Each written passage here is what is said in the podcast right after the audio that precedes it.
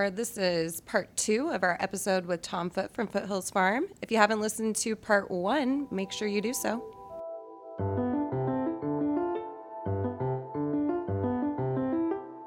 This is Rocks to Roots, a podcast presented by the Spokane Conservation District.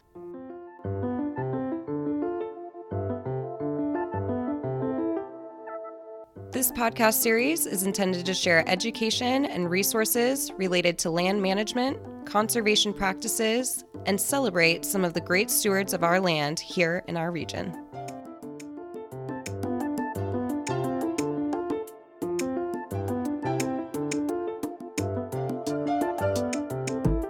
So, what is hugelkultur? Hugelkultur is it's it's an East German raised bed growing technique. Hugelkultur, H U G E L K U L T U R, means mound growing, and it's a method of of in Eastern Europe. There's a lot more rain than we have.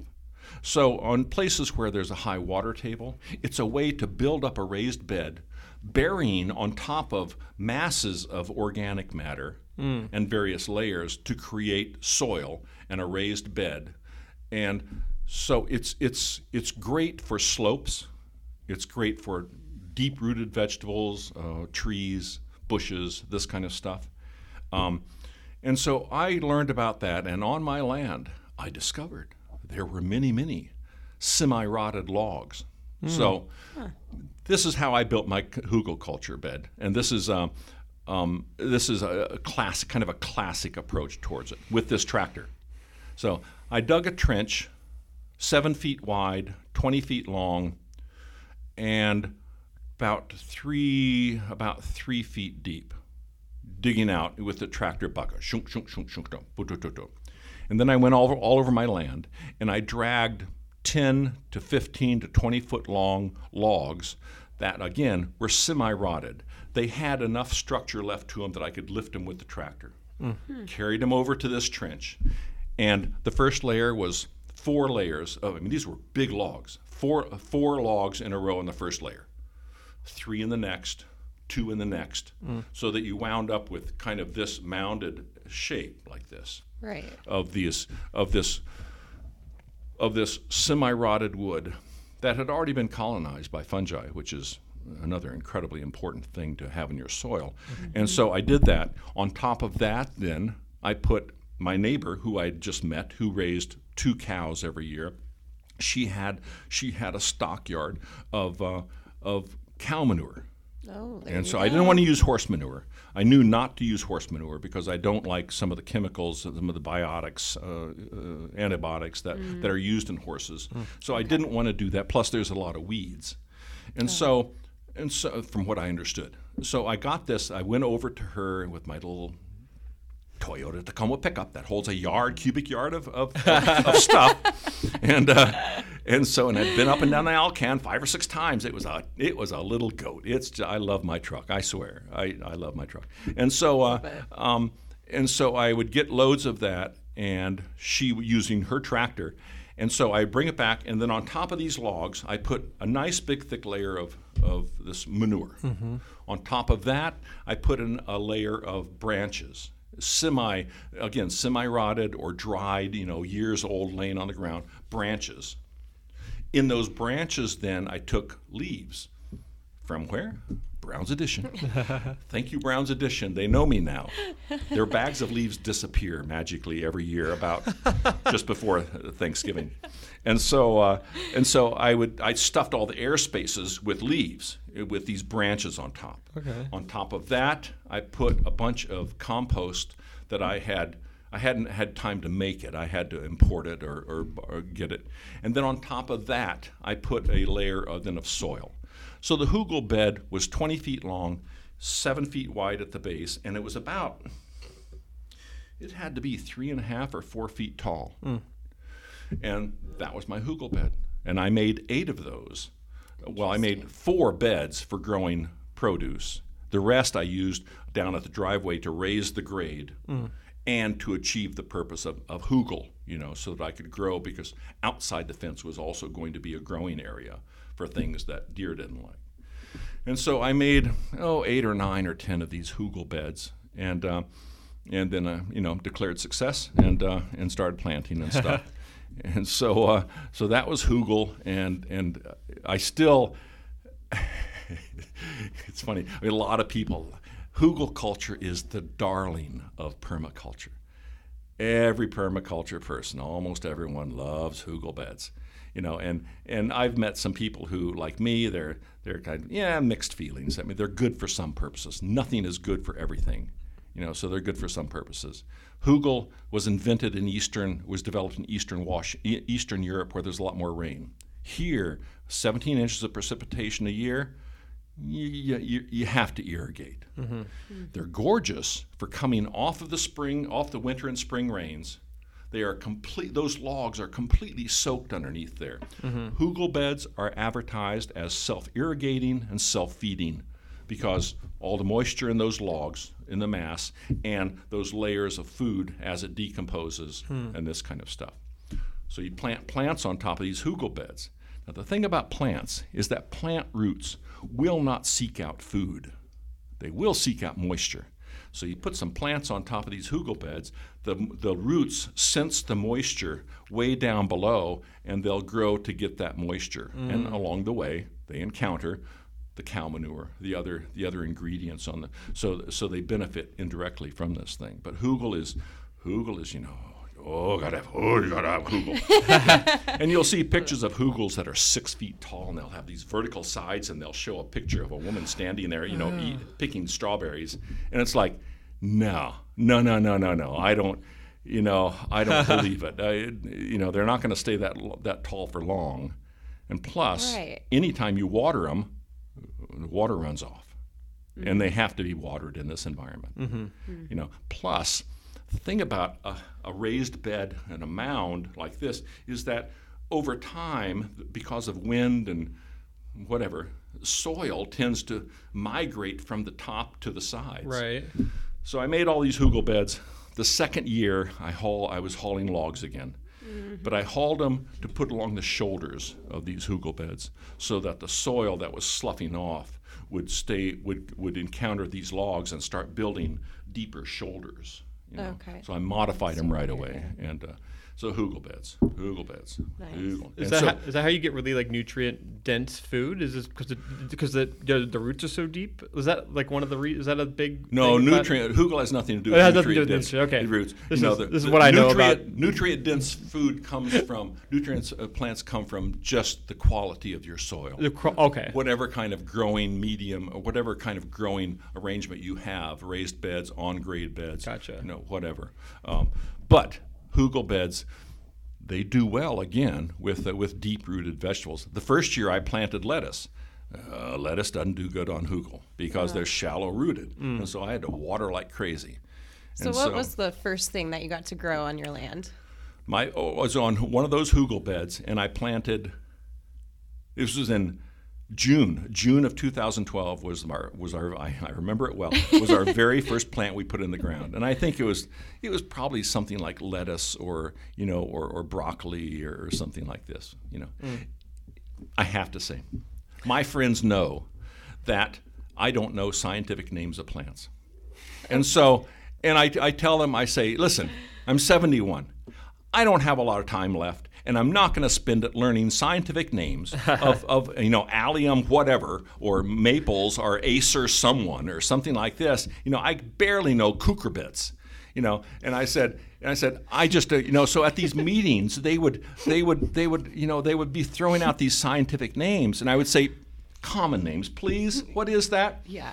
So after a while, it became kind of a joke, and they would throw them out just to tease me, you know, I think. And so I I, I responded by making up my own names, you know, Deep Rootus, you know, Green Leafus or something. And, and they would just, you know, they would shake their heads. I was, Tom, what are you doing? But I, you know, I, just, I have no use for scientific names. I really don't. And, and uh, you know, Pat Munts, who knows every scientific name in the world, you know, she just laughs, you know, and I'll say, you know, just give me the common name. That's all I need, yeah. you know.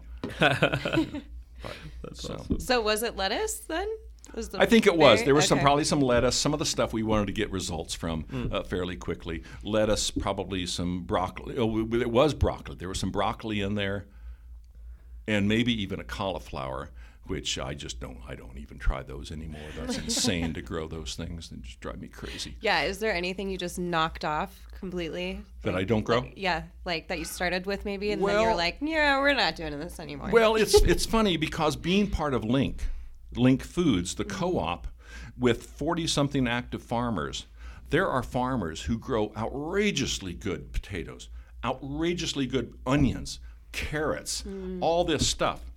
And so Tori and I talk about this. And number one, we have an herb farm.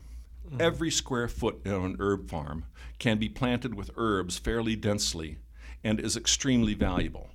I don't have enough square footage for for uh, uh, for um, for Hubbard squashes, you know, or, or watermelons or this mm. kind of stuff. I, I like them. I like to eat them, but I mean, I've got they take up square feet. I mean, they take up lots of room to grow these things. Right. Someone in LINC grows them better than I do, mm. and they grow a lot of them. And towards the end of the season, a lot of times they'll have seconds, you know. And so come. So for example, we don't grow potatoes. We don't grow onions. Well, scallions we grow in leeks.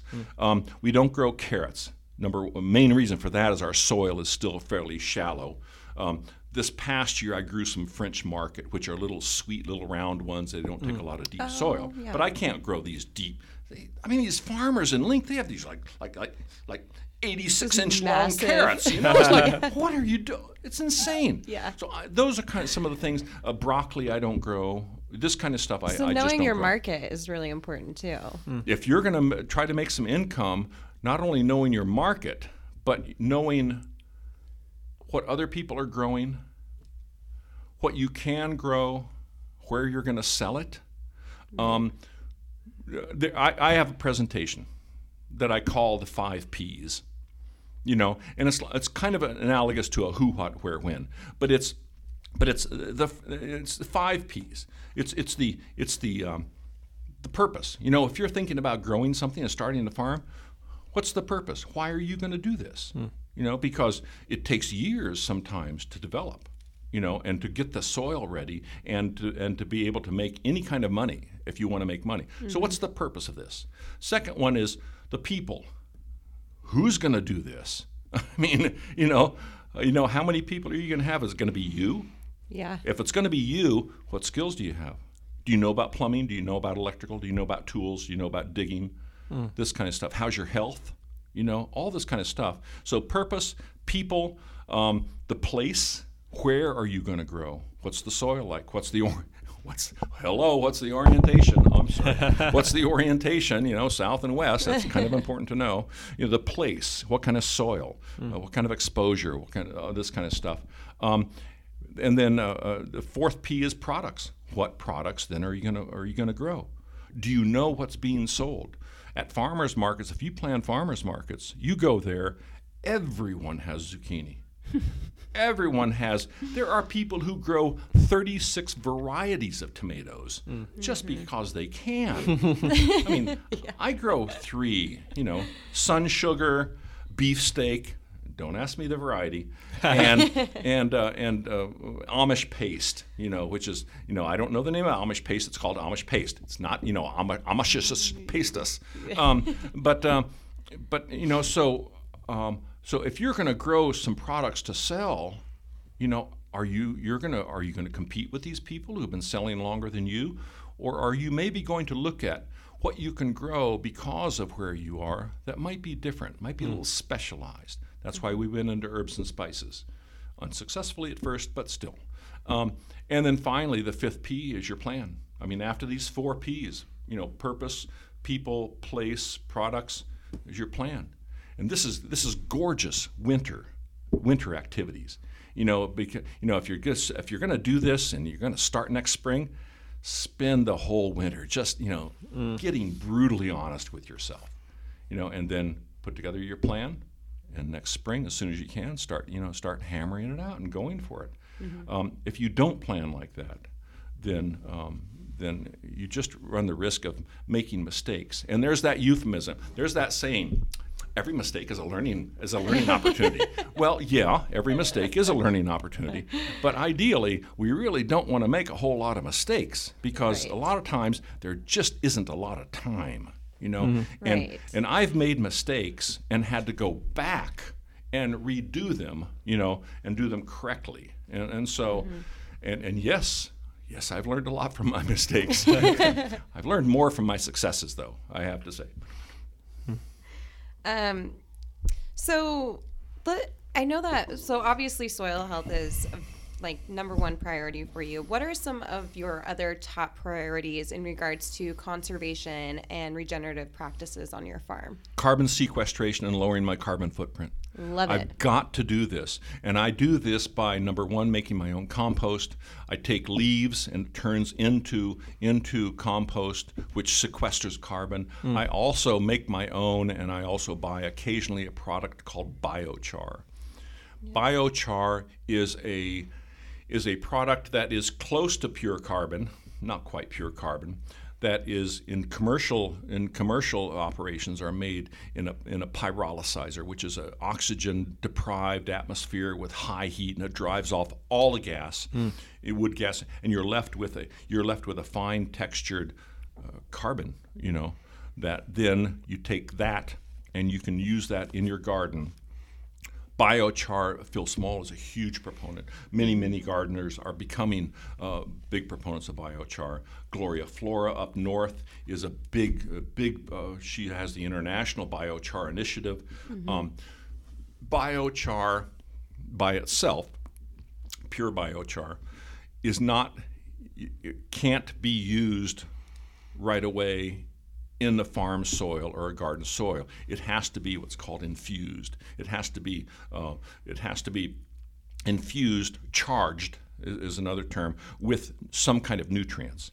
Because if you take biochar, fresh biochar, and I make my own from slash piles, by the way, in my forest. So the slash that I take from my trees, my dead trees and stuff, I can chop that up. I can burn it in a special way, and it produces it produces this biochar with little effuse, uh, with little uh, outgassing of carbon. You have to take that biochar and put it through a compost tea, put it through compost, um, somehow and charge it with nutrients. Once it's charged, then you can take that and, and if putting it in your, if you charge it with your compost, then um, then when you put your compost in your soils, then it just goes in right away. What it does once it gets into the soil, biochar, this charcoal basically, um, is has such a surface area that it encourages the colonization of it by mycelia, by fungi.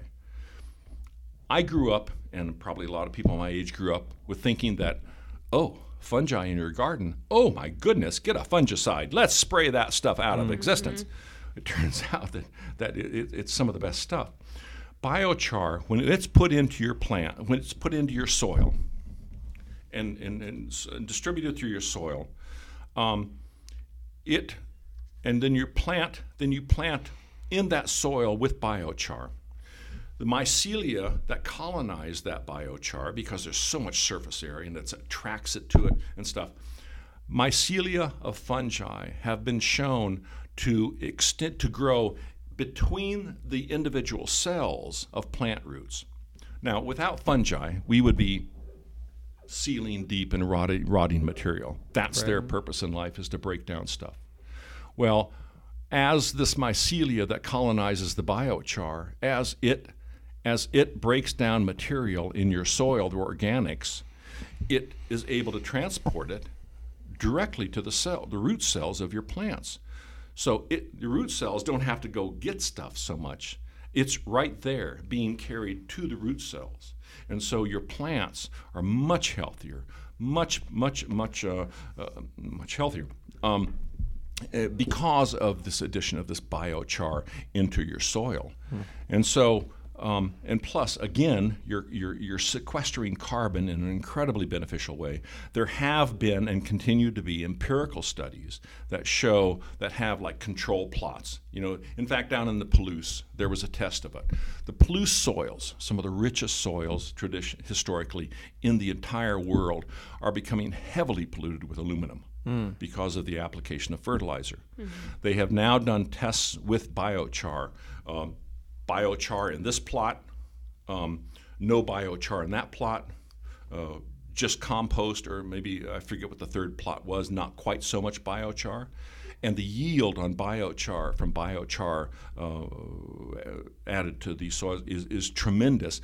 It also binds up some of the uh, some of the bad juju in the soil, the bad uh, you know these these pollutants and stuff. It'll bind it into the biochar itself, you know, so that the roots of the plant then you know, are, are, are free to free to do other things. This is where it gets a little cloudy for me. I'm not quite. I'm not a soil scientist like someone I know, um, but uh, but so there have been show and, and it's been used for thousands of years. I mean, in the in the Amazon, it's called Terra Preta which is the natives' product of slash and burn, but it uh, created this char- biochar infused soil.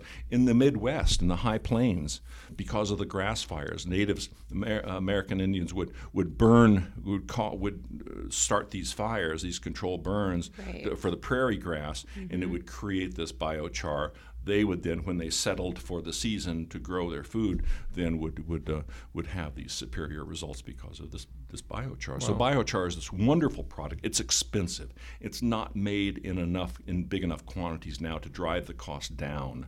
So. Um, so it's be, that that's an issue and will continue to be an issue until it's widely accepted it won't be widely accepted. I mean, farmers are, you know, they're they're a risk averse lot. I mean, their livelihoods depend on on their wheat crop, for example, mm. and to have them to try to convince them to spend so much money per acre, you know, on on this product, even with results, you know, proven results, that's a that's a lot to ask of, of, of, a, of a, large uh, large scale farmer. Mm-hmm. So we hope it spreads. It's spreading on a small scale. That's the beauty of small farms like mine and, and other people in this area is we can adopt these cutting edge techniques and products, soil amendments, mm-hmm. Um, and and do it inexpensively, and show that some of these things are, you know, are, are great. You know, they they actually work. They, they, they're, they're good for the soil, for to, to regenerate the soil, which is one of mm-hmm. our prime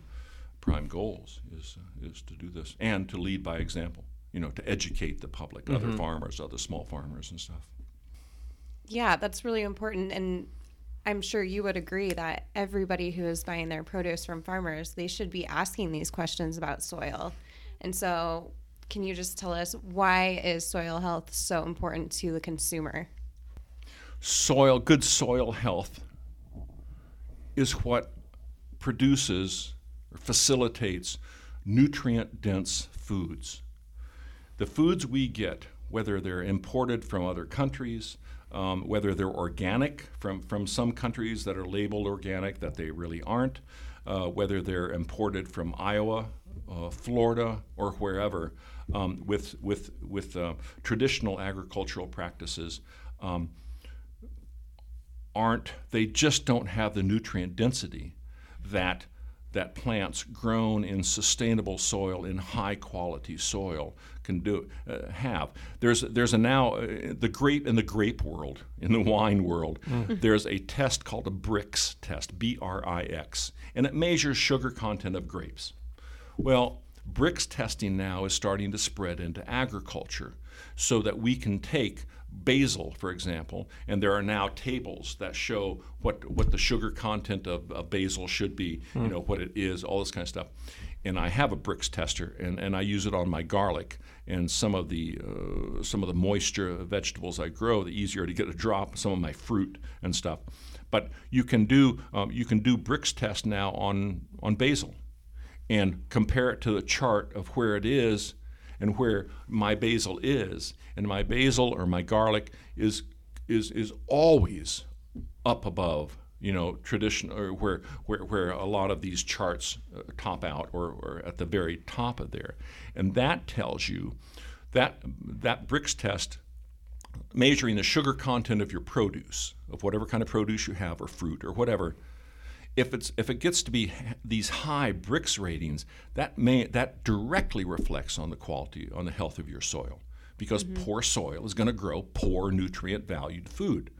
poor nutrient value food, we can feed all we want to fresh produce to our, our kids in school. But if it's not nutrient rich, if it's not nutrient dense, it's not as healthy for them. People who go now to farmers markets, which the farmers market, in my mind, is the interface between urban and rural. It's where it's the urban 75% of the population of America is in cities now. Those people who moved into cities I believe, have a yearning to to go back to to to, re, to to reestablish their roots in a rural in a rural setting. They think the food is healthier, and many times it is. So the the farmers markets are is this interface of how urban urban food buyers and eaters can get better in touch with with farmers and small farmers and nutrient rich uh, foods and soils. The Brix testing can be used by, by uh, farmers to market their produce by, by educating, and it's a constant education. Mm-hmm. Small farming is all about educating the, the, the, buyers. Buyers at farmers markets, they want to buy it for the least amount of uh, the lowest price possible. Yes, that's wonderful, but farmers need a certain amount of money. Mm-hmm. They also want to, um, they also many times need to be educated that if you're buying an organic tomato or even a sustainably grown tomato, it might have a blemish. Mm-hmm. This, this potato or this tomato, it's not going to look like the bins in, in, in, in Fred Meyer's. Right. right. It's yeah. not going to look like, and, and because it doesn't look like that, it may become, from the grocery stores, part of that 40% of American foods are thrown out because of blemishes, because of, of appearance. We have to get our we have to get the public away from this this this demand for perfection in our food. Mm-hmm. Uh, carrots that are twisted and stuff. We have to get those. I mean, people have got to recognize, and they're more and more. This is starting. This is happening because of farmers markets. Farmers markets are so important for the education part of uh, of, of uh, uh educating the public mm-hmm. about alternate not alternate foods alternate sources of foods but but just you know about about uh, how food should be and can be um, you know and part of that education is education about nutrient density you know right. um, people i mean the perfect example is tomatoes i mean mm-hmm. the tomatoes from from the grocery stores you eat these and they say Ugh. you know and everyone comments when they buy a tomato from farmers market it's like I didn't know tomatoes tasted like that. yeah. Well, of course you didn't, because they don't. You know right. what we've, uh, um, and it's not just produce. I tell the story. I grew up at at my age. I grew up in the 50s and 60s with the marketing campaign for pork. Pork, the other white meat. when I started raising my own pork, my own hogs, and butchering it, I realized how wrong that was. I mean, if you buy a pork, I never liked pork chops because they were dry, you know, and mm. bland. If you buy a pork chop or a piece of pork that's white and, and slightly dry and stuff, it's been raised in a in a calf. What is it? Calf co the calf the, uh, those those huge those huge uh, uh, animal uh, animal operations. Yeah.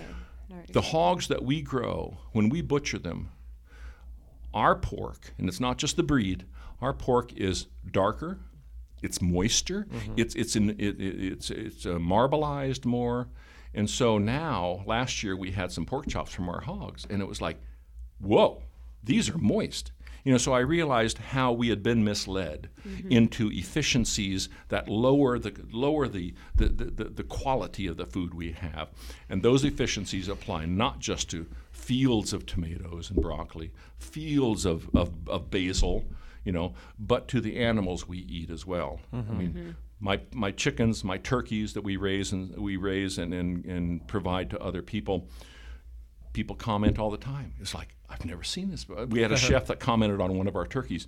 I've never seen a thin layer of fat around the around the, the turkey uh, like that before. Mm. And it's because the way we raise them and the food we provide them it's also, I mean, in there is the care we give them and how we raise them. Mm-hmm. Um, but it's the uh, it's it's you know same with the produce. I mean, our broccoli tastes great. I mean, LINC Foods is the stuff people get from LINC Foods, the school districts. That's why they buy it. That's why they like it so much. Stay tuned for more Rocks to Roots right after this.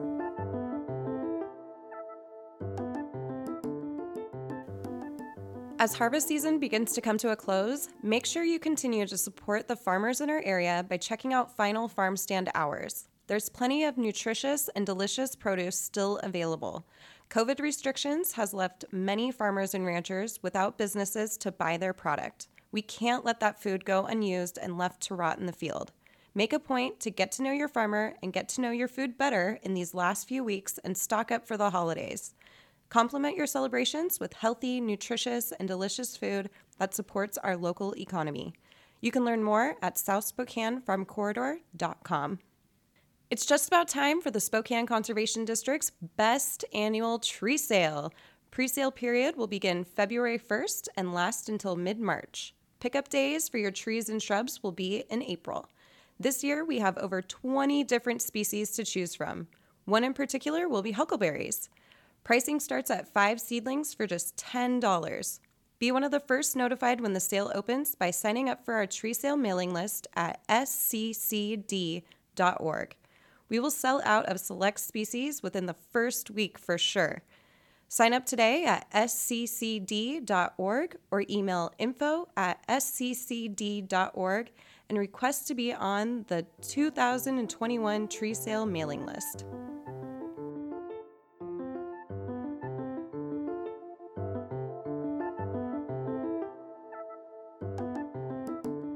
Education is key and uh, you hit the nail on the head when you said that you know we've just been led astray wrong mm-hmm. this. And so i kind of want to switch gears on you because i know that you are involved with a program called oh yeah. um, WOOF WWOOF WWOOF I'm going to call it WOOF woof. Woof? Okay. Woof, woof. and do you know what it stands for? It is uh, WWOOF it's an international organization. It stands for Worldwide Opportunities on Organic Farms, WWOOF. These are people who travel the world um, volunteering on organic farms, um, sustainably grown farms, um, and not certified organic necessarily, but uh, but they grow organically. They travel the world, this country, everywhere, um, and they volunteer. They come and all all all all the hosts provide is room and board. Mm. Um, we've been in the organization. We've been in this part of this for five, six years now. Oh wow! Started with three young women from Louisiana who came up, and uh, we've never had a bad experience. They come in, and and and I'll tell you, one acre to some people doesn't sound like much. To others, it sounds like that's a big garden. Um, it's a hell of a lot of work. Mm-hmm. And when you have 36 beds, and come spring when you have to start getting those ready to plant, or come fall when you have to start prepping those to, to go to to go to bed, you know, for winter, mm. um, it's an amazing amount of work. Plus, weeds just never sleep. Neil Young has this great song, "Rust Rust Never Sleeps," and uh, and so and so um, uh, they they'll they'll blow in. They'll blow in for a day, overnight. They'll blow in for a week, a few months, whatever, and they'll just start working. You know, and do they have to have like farming experience? No, no, nothing. You can just walk now, in green. Some hosts, there are WOOF hosts out there whose their income depends on their farm. Their main source of income is their farm, mm-hmm. and and they will they won't accept they won't accept inexperienced uh, woofers. Yeah. We do. I mean, our Tori and I are both retired teachers. Mm-hmm. We view our farm as a teaching farm. Mm. Our main goal is that when those people leave our farm, whether it's one day or, or one day or ten days, that they know more when they, than when they come, and they know more specifically about organic, sustainable growing, regenerative agriculture, um, um, permaculture, these kind of topics that, and we'll sit around, you know, we'll sit around and have a glass of wine and we'll talk and talk That's and talk. awesome. I'll work with them and we and and uh, and I'll be working next to them and and I you can tell I like to talk. this is one of my characteristics. and so I'll be talking, you know, and I'll they'll be doing one thing and I'll be doing something else, and I'll say, uh, "Come over here for a second. I want to show you something." And I'll show them a specific, you know, uh, something about what I'm doing mm. That will demonstrate some aspect. So WOOF, W W O F, they're they're they're hard. As a rule, typically they're hardworking. Um, we don't care if they're experienced so much. It's it's it's wonderful when they are and they can just blow in, and we welcome them into our house. Um, they sometimes cook, sometimes we cook, and uh, and we just enjoy their company. And yeah. so, WOOF, I, I, I, highly recommend WOOF. If you're a single farmer, you know, uh, on, a, on, a, on whatever kind of acreage, small or large, um, if you have a place to stay uh, to, to put these people up, I would encourage you to do so. Now, the thing about it, what makes us different than other people I've noticed down here, is we, Tori and I, we were raised in Alaska, 26 years old into our into our 50s and 60s, which mm-hmm. that period I consider myself having been raised in Alaska. Mm-hmm. One characteristic of, ra- of, of Alaska is is people welcome you in. I mean, if you if you work for in some kind of job and you have to go to the villages or something like that, your your main thing is to make contacts in those villages, make friends in those villages, because you can call them up and you say, "Hey, I'm coming into town tomorrow, into your village. You know, do you have a bedroom? You know, or or can you open up the gym for me?" And in Alaska, that's it's not unusual to mm. say, "Why, yes, of course." Mm-hmm. Anchorage is a little different, but most villages, most small towns are like that. You know, where you just welcome people. Mm. Um, here, it's a little more, it's not quite as open as that. You know, people are a little less comfortable having complete strangers. These are complete strangers come into their house or into their guest house or whatever and interact with them for some period of time. All of my woofers, all of my volunteers, I Google first.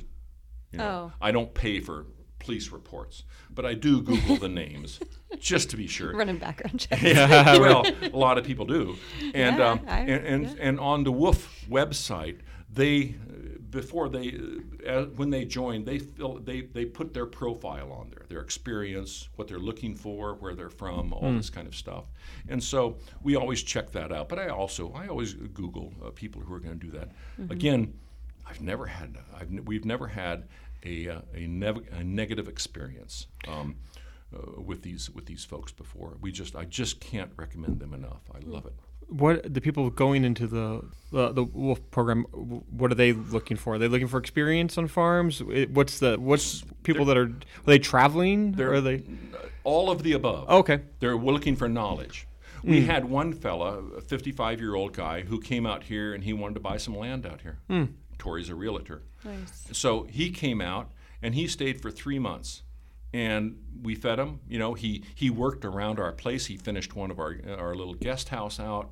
He, he did a, he did that kind of thing, um, and so it was this great trade.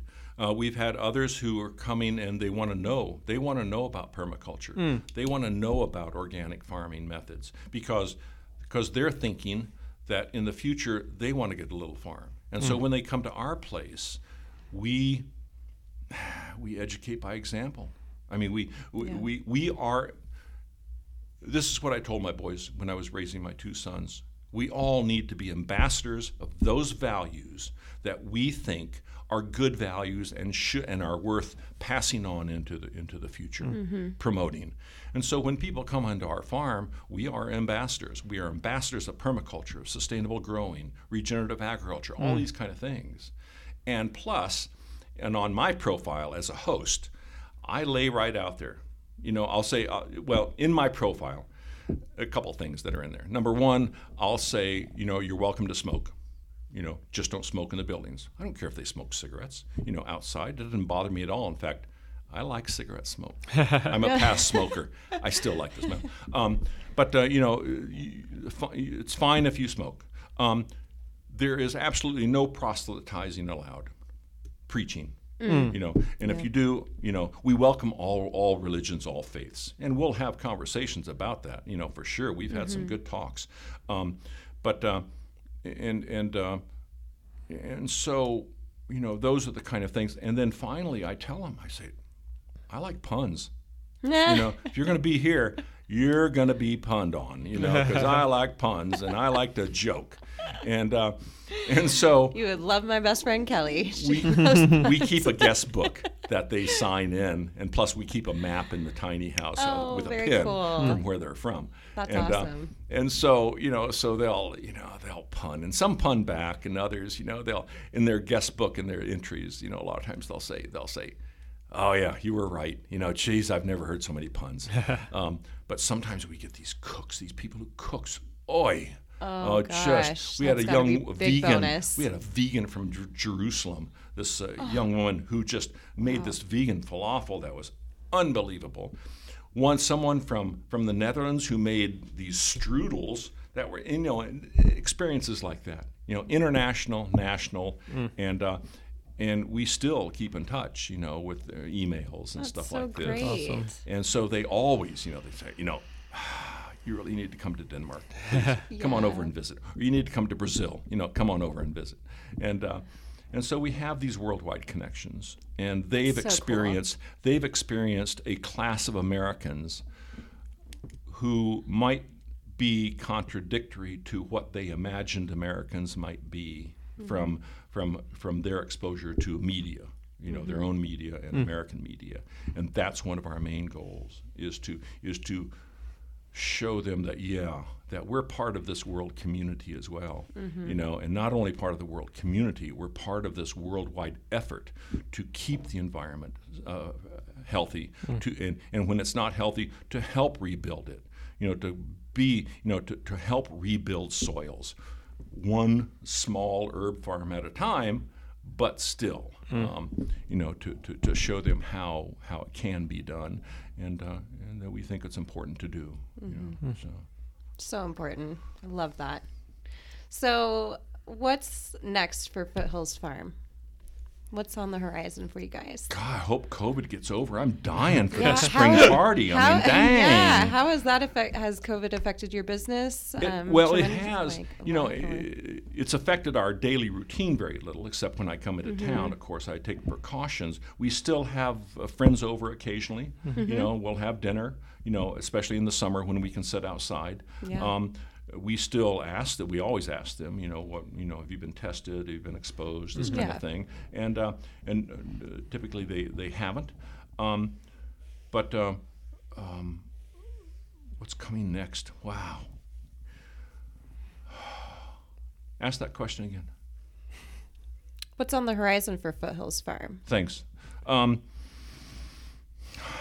you know, more of the Are same. you going to be doing some teachings and some I hope so. trainings and I some? hope so. Because love- gosh, you're just so great at I love this- speaking, and you're so knowledgeable, and your you make it fun. your conferences, I love to do those classes. I always teach. You are always welcome. to I always teach a class at the um, at the, uh, the the big plant sale at the community college every Oh, spring. yeah. You know, I always offer a class there how to build how to build soil or Hmm. or um, you know how to how to grow herbs or something like that. So I love doing that, and I hope to do more of it. I, I just love being in front of people Yeah. and talking about uh, my passion, which is the farm.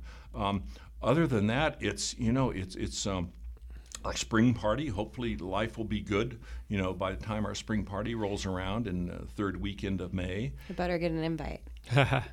Oh, well, let's see how this turns out. Yeah, no, no, no, no, no. You both, you both are turned out. Our, our next big, pro- well, and the, the and what, the big project that's coming on that I've been working on for five years is I'm building a semi-earth sheltered greenhouse that will be geothermally heated and cooled um, and solar heated and cooled and solar powered fans and electrical things, things like this, and um, and will allow us then to to start earlier in the year in February. We have no goal to grow year round. Tori and I don't. We just don't. We, we want to be able to take a break. You know, I like I like November, December, and January and February, part of February. I like that off. You know, Yeah. Right. and uh, and so, but this little greenhouse, it's 16 by by 30, something like that. Um, I've collected all the materials, so it's almost free. But it will be able to then start the plants, our plants in there, um, earlier because the soil. I have a soil warming system that's been fermenting in my overheated little brain. um, and uh, and so we'll be able to start our plants in there because every spring we sell we have a plant sale we sell both at the community college we have a booth there mm-hmm. and we'll sell our herbs and spices mm-hmm. and things like that but then this last year because the pl- the, so, the plant the sale was canceled we went down to the beginning of our drive our road that we live on cooper lane and uh, one saturday we did you know we took typically I have a thousand, a thousand, twelve hundred, thirteen hundred starts. Mm. Hauled them down there with our canopy, sat out there all day on a nice day with beautiful weather, advertised on Facebook and told emails and told our friends it was happening. And we made as much money off that one day with little effort, much less effort than the community college, mm. as we did on the community college. So next year we'll have another plant sale. Even with COVID, we'll have another plant sale because yeah. we had mm-hmm. it in May and it, and it turned out good. Um, our greenhouse, this big project that, that I'm working on, that next year, next year, by God, I'll finish it. You know, I got, I made some major progress this year, and so next year I'm going to frame it in and get this thing going. And then our final big project is uh, we're in the process. My wife, because she's a realtor, has all these banking contacts, and she's just, gosh, she's just this genius at putting together financing packages. You know, I am so lucky. Um, that we've been in the process since 2012 of building our new house, mm. a super insulated, super tight Alaskan type of house, um, not not giant house. Uh, it'll have a little commercial kitchen in it, one bedroom apartment, and uh, so nice. there's a chance we might be able to build, start building that next spring, oh, nice. and then uh, once that's up, we get rid of the double wide and uh, we move into that house, and we have a big old, big old housewarming party that you're invited to that'll feature a buried pig. Ooh. We'll raise a pig, we're going to bury it. that sounds amazing. A quick little story is I was at Costco and uh, and up in Alaska we used to have these theme parties, the three day theme parties oh, wow. in this little village. And one time it was a South Pacific, and this friend of ours found a teacher out on the coast who was from the South Pacific, whose family knew how to bury pigs. Mm. And so we buried it in the tundra, cooked it all day, and it was an amazing thing. So I was in Costco, and I was I was walking around, you know, and as I am wont to do, I noticed this guy and his wife, and I walked up to him and I said, "Would you happen to be from the islands?" From the South Pacific Islands? And he said, he said, yeah. He said, yeah. And he said, and, and, and I said, well, and I explained this whole thing. We're building this house. We're going to have this it. hellacious three day uh, housewarming party that will go Friday night, Saturday, Saturday night, and then Sunday afternoon it'll end. And I said, it's going to feature one of the hogs that we raise. I said, do you know anybody who, who, who can do this, who will, who will help us with this? And he said, he said, yeah, yeah, my family does this. We do this. oh my gosh. We rent ourselves out. Wow. So not only to wow. cook it, but I think maybe to, to some kind of entertainment. So so this is the big plan is after we move in there and the house is done and this kind of stuff, we're going to have this this kind of big party. People can come and stay overnight. They can go and come back, and uh, and we're going to have this uh, this hog in the, in the in the ground that will will unveil and, and then just will pig out, so to speak. Love it. that sounds amazing. What can I say? What can I say? oh but uh, so those are the those are the big projects. Other than that, it's refining our business model we always look at our business model and see how it's going. I love I love this whole thing about spices. I'm just enthralled with with uh, temperate climate spices, mm-hmm. and so I'll see how those sell through LINC. Um, the other thing that uh, COVID, one thing COVID did change is LINC, the co-op, was able to because the wholesale uh, the wholesale market collapsed. School districts, mm-hmm. universities, this kind of thing. Mm-hmm. Right. They pivoted the board pivoted in a, in a very short amount of time and opened it up to individual sales based on their CSA boxes, the LINC boxes. Mm-hmm. And so from March on, suddenly we started getting big orders for our mm. dried herbs You know, because people were able to go and we would list them. They would say, "Okay, I want a bag of oregano," and the bag of oregano would be thrown in the CSA box, and so we would deliver it. And so that has kept on going uh, through this year, and so we're still getting sales, and I'm hoping that um, that those continue. Plus, we're starting to manage our website, uh, our website better. We have a e-tail store there, and all of our products are available there. Awesome. But, um, so um,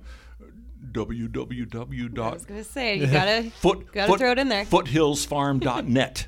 you know, it has to be net, not com. Sorry, because com was taken by a Georgia farm. Yeah, I gotta get my hands on some of this pesto. I'm. I mean, I. You sell this on your website? Oh, yeah. I'm gonna go in to buy some. We'll sell everything. And I'm about to make a whole batch of. Uh, uh, we we borrow a commercial kitchen up north in Clayton, Oh, okay. and so I've got to go up there and start making a bunch of horseradish. But um, yeah, but the pesto is all horseradish, ready. It's all frozen, and we're selling that. And then of course all the dried herbs and and uh, and uh, Tori salves and, and the spices and this kind of thing. Where can you find your? Can you find? You can buy it in stores. Where Well, LINC- no, we can't. Oh, you except our horseradish. Stuff your. Oh, okay. Every year, Ah. huckle, huckleberries up on the hill. Yeah. Mm-hmm. Yeah. Huckleberries will order 60 or 70 jars of horseradish Okay. because, for the holiday season. Oh, nice. Because it sells, it's evidently a big seller Yeah. Among the Jewish population. And so we sell these, you know, so they'll order a bunch, they'll stock it, and uh, it's uh, Tom's Hardy Horseradish is what Oh my it's called. gosh. I've gotta get Strangely my enough, hands on it. strangely enough, but uh, hopefully they'll they'll buy that again as soon as I list it, uh, and and we'll have just this massive horseradish. Horseradish is not a super hot, although I'm going to make a hot batch. And um, a quick note on horseradish: Yeah. horseradish stops being hot as soon as you add the vinegar.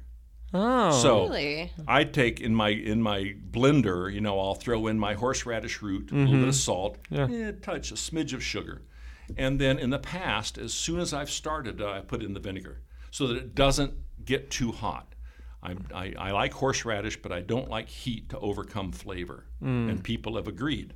However, I have gotten some some feedback that.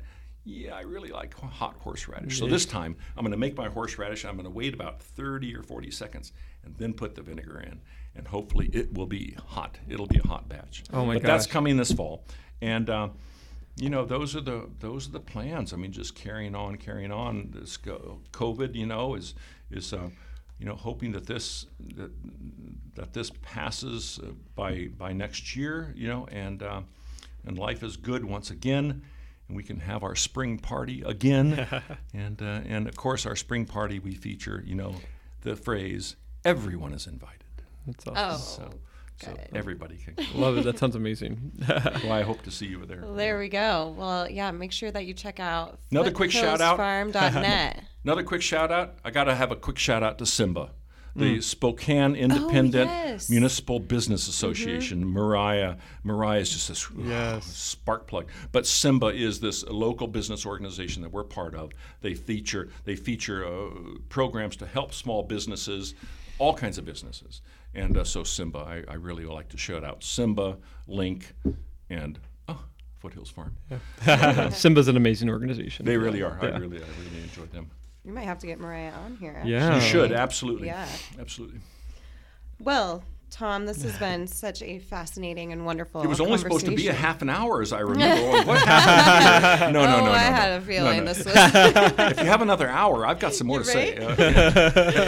Right? Well, we always like to close our interviews with a little bit of a spitfire round, just so our listeners can get a little bit more of a feel of your personality, Oy. as if they already didn't. oi, oi, vey. Yeah, Go. so, you ready? Yeah. Okay. Um, what's a food that you can't live without? Oven fried chicken. My wife's oven fried chicken. Yum. It's oy, wow. Um, what's the most recent movie you just watched? the most recent movie I've just watched. Uh, yeah, I like action movies. They don't have to be good. So I think I just watched like. Oh no, no! I just watched um, Nicole Kidman. Not Nicole Kidman. Um, oh darn it, darn it! It was. Okay, I'll say Skyscraper with The Rock. Oh, I like, you know, I like this. It's not my favorite movie, but I like it. what is your favorite movie? Young Frankenstein. Oh. Gene Wilder. Oh, I, I send my kids bits. We've watched that 25 times. That's hilarious. If you could be reincarnated as a non-human animal, what would it be and why? Farm dog. A farm dog.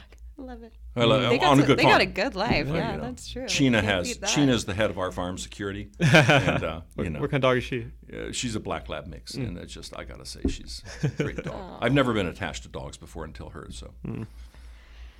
Um, if you could learn any language fluently, what would it be? Chinese, Mandarin. Oh, Hmm. yes. Yeah, absolutely. I just I'm entranced. I love it. Let's see, Beatles or Rolling Stones? Wow. Um, I was gonna, I was On- gonna make sure you asked this question. No. On what occasion? You know, I mean, bopping around the garden. I mean, I have, I have Pandora is a big part of my life, so I have this, my headphones on, and uh, and Rolling Stones. You know, it depends on what I'm doing. Rolling Stones, just the energy. That's the energy drink of, of on my farm, but. But Beatles, yeah, I, I can't, I, I can't. I'll take both of them. That's, I, I, that's all I can say. Oh, I we might the- have a tie now. The Beatles are just, you know, they're just, oh, beautiful, beautiful. Um, what is something you've tried that you will never try ever again? Liver and onions. when I was a kid, yeah. yeah. Great. That's funny. All right, and then last question: What is your favorite dessert? Wow, favorite dessert is uh, oh god, there's I have a sweet tooth. I've always had a sweet tooth, coupled with the ability to make anything I want, and so I have to say it's probably chocolate sheet cake with walnuts. Yeah, Oh, yeah, thick, gooey. Oh, oh, oh, yeah, it's great, great stuff. awesome. Well, thank you so much, Tom, for being here. We had so much fun interviewing you, and we'll make sure to um, link your website and a few other Oh, posts you. from your Facebook page on our Instagram and our Facebook pages as well.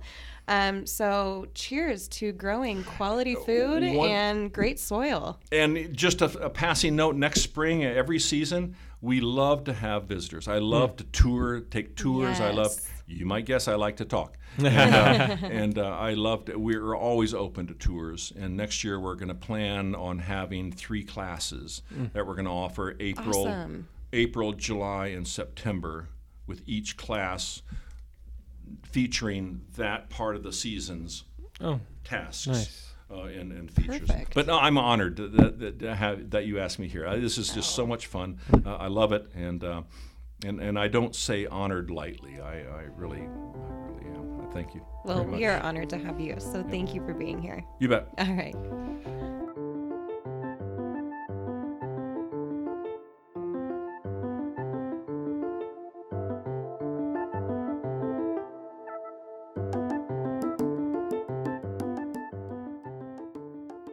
Rocks to Roots is sponsored by the Office of Farmland Preservation. Office of Farmland Preservation is a program within the Washington State Conservation Commission that works to address the rapid loss of working farm and forest lands in our state. Together, the Washington State Conservation Commission and conservation districts provide voluntary, incentive based programs that empower private landowners to implement conservation on their property. You can learn more about their programs and services by visiting their website, scc.wa.gov.